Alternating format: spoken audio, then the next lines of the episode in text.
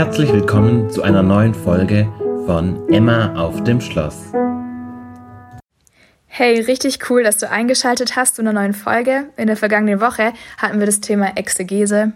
Hört sich jetzt super theoretisch an. Das war es zu großen Teilen auch. Exegese meint einfach, wie man in, Bibel, in der Bibelstelle auslegt oder wie man das in den Kontext bringt und dann, wie man da einfach Informationen über die Bibelstelle quasi so raussucht und herausfindet und ähm, sich einfach überlegt, hey, was hat Gott in diesen Text hineingelegt und wie kann ich das auf heute anwenden und was heißt das heute für mein Leben konkret und dann auch zum großen Teil, wie man einfach eine Andacht vorbereitet, wie man das umsetzt. Und da fand ich so cool, weil es so wichtig ist zu wissen, dass das, was wir predigen, auch was ist, was wir, was wir auch leben sollen. Klar ist zu einem gewissen Maß, hey, wir sind nicht perfekt und wir können Dinge nicht so leben, wie wir es auch gerne weitergeben. Aber wir wissen alle so viel mehr, als wir tatsächlich tun. Wir haben alle so viel Bibelwissen und so ein kleiner Prozentsatz von dem, was wir theoretisch im Kopf verstanden haben, es ist, ist einfach im Vergleich zu dem, was wir tatsächlich umsetzen.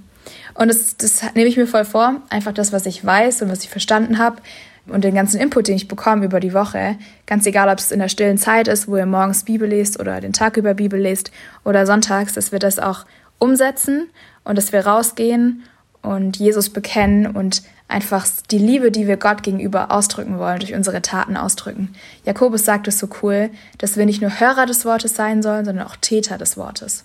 Das heißt nicht, dass wir durch Glauben, durch Werke gerechtfertigt werden, also nicht, weil wir gute Taten tun und weil wir Dinge umsetzen, die wir verstanden haben, verdienen wir uns irgendwas dazu oder können wir uns Erlösung verdienen. Es ist trotzdem allein der Glaube, aber der Glaube, den wir haben, diese zuversichtliche Hoffnung auf Jesus, zeigt sich durch die Dinge, die wir tun. Und das nehme ich mir irgendwie mit aus der Woche. Was ich aber eigentlich heute erzählen möchte, ist tatsächlich ein Psalm. Ich möchte euch voll gerne in die Psalmen mit reinnehmen. Ich glaube, wenn wir aus dem Alten Testament lesen, dann sind es oft die Psalmen, was ich irgendwie schade finde, weil so ein großer Schatz im Alten Testament drin liegt und es so viel Sinn macht, die Anfänge zu studieren, weil sie Gott sich da offenbart und gerade am Anfang, die ersten fünf Bücher Mose, Gott einfach so seinen Plan mit uns Menschen und konkret mit seinem Volk Israel eigentlich offenbart und darlegt und es ist richtig cool und voll der Schatz.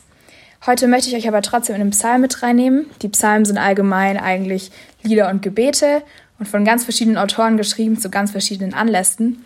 Und was ich ganz cool finde, das kann ich euch voll empfehlen. Ich benutze meine Bibel gerne so ein bisschen als Arbeitsbuch. Das ist es ja eigentlich auch. Das ist das, was Gott uns gegeben hat. Und für manche ist es so, die wollen da gar nichts markieren. Ich bin ein Mensch, ich markiere sehr gerne Dinge. Und ich finde es richtig schön, durch die Bibel zu blättern und zu sehen, hey, das ist mir wichtig. Und gerade bei Psalmen um umkreise ich ganz oft den Psalm. Also die Überschrift von dem Psalm, wenn es mir voll wichtig geworden ist. Und es ist richtig schön durchzublättern, das kann ich voll empfehlen. Einfach Dinge auch zu markieren.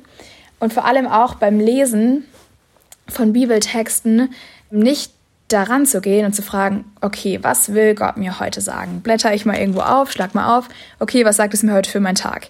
Sondern vielmehr, was sagt eigentlich der, der Bibeltext, den ich heute lese, über Gott aus und wie hat er Geschichte geschrieben und was genau tut er gerade in der Geschichte, in dem Bibeltext, den ich lese. Ich glaube, das verändert viel in dem Denken, weil es nicht darum geht, dass die Bibel zu uns spricht oder dass, dass wir die Bibel auslegen, sondern mehr, dass die Bibel uns auslegt und in unser Leben spricht. Und genau, jetzt habe ich viel geredet, aber möchte euch trotzdem in den Psalm 27 mit reinnehmen. Ihr könnt euch gerne die Zeit nehmen, eure Augen schließen, euch zurücklehnen, einfach es auf euch wirken lassen. Und ich werde ihn jetzt vorlesen, der ist von David geschrieben. Genau. Der Herr ist mein Licht und mein Heil, vor wem sollte ich mich fürchten? Der Herr ist meines Lebens Kraft, vor wem sollte mir grauen? Wenn Übeltäter mir nahen, um mein Fleisch zu fressen, meine Widersacher und Feinde, so müssen sie straucheln und fallen. Selbst wenn ein Herr sich gegen mich lagert, so fürchtet mein Herz sich dennoch nicht. Wenn sich Krieg gegen mich erhebt, so bin ich auch dabei getrost.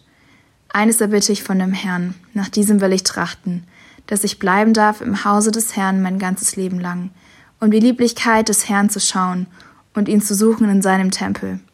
Denn er deckt mich in seiner Hütte zur Zeit des Unheils.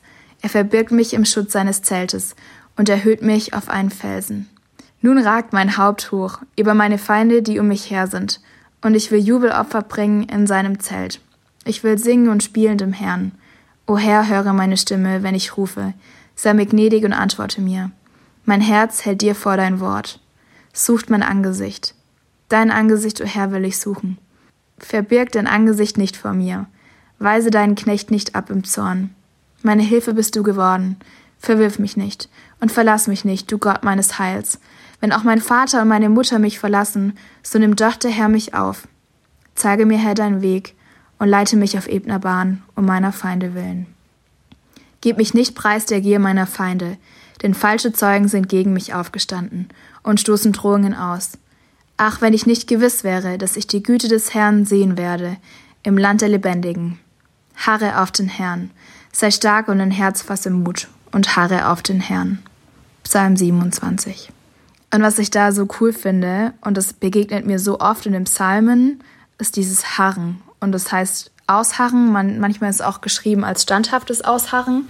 Und ich muss ehrlicherweise sagen, ich meine, das ist jetzt ja kein Wort, was man im alltäglichen Sprachgebrauch so benutzt. Wenn man sich aber anschaut, was Harren eigentlich heißt, dann ist es ein geduldiges Warten und ein zuversichtliches Hoffen auf den Herrn. In Vers 13 steht, Ach, wenn ich nicht gewiss wäre, dass ich die Güte des Herrn sehen werde im Land der Lebendigen. Und dann harre auf den Herrn. Weil es ist nämlich so, dass wenn, wenn wir auf Gott hoffen, oder gerade auch in Anfechtungen, wenn es schwierig ist, wenn wir in dem Tief sind, wenn wir voll Zuversicht auf Gott hoffen, dann ist es einfach dieser Game Changer. Das ist das, was, was, was Dinge verändert, weil die Hoffnung, die wir auf Gott setzen, niemals eine Hoffnung ist, die vergeblich ist, weil wir nicht warten, sondern wir dürfen erwarten. Wir dürfen Verheißungen erwarten, wir dürfen Versprechen erwarten, wir dürfen erwarten, dass, dass Gott Gebete auch erhört und, und antwortet und die Fragen, die wir haben, dass Gott darauf eine Antwort hat.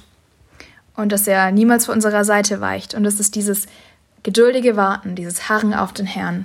Wir sollen stark sein, unser Herz soll Mut fassen und wir sollen auf den Herrn harren. Nehmt es voll gerne mit in die neue Woche und Gottes Segen dir.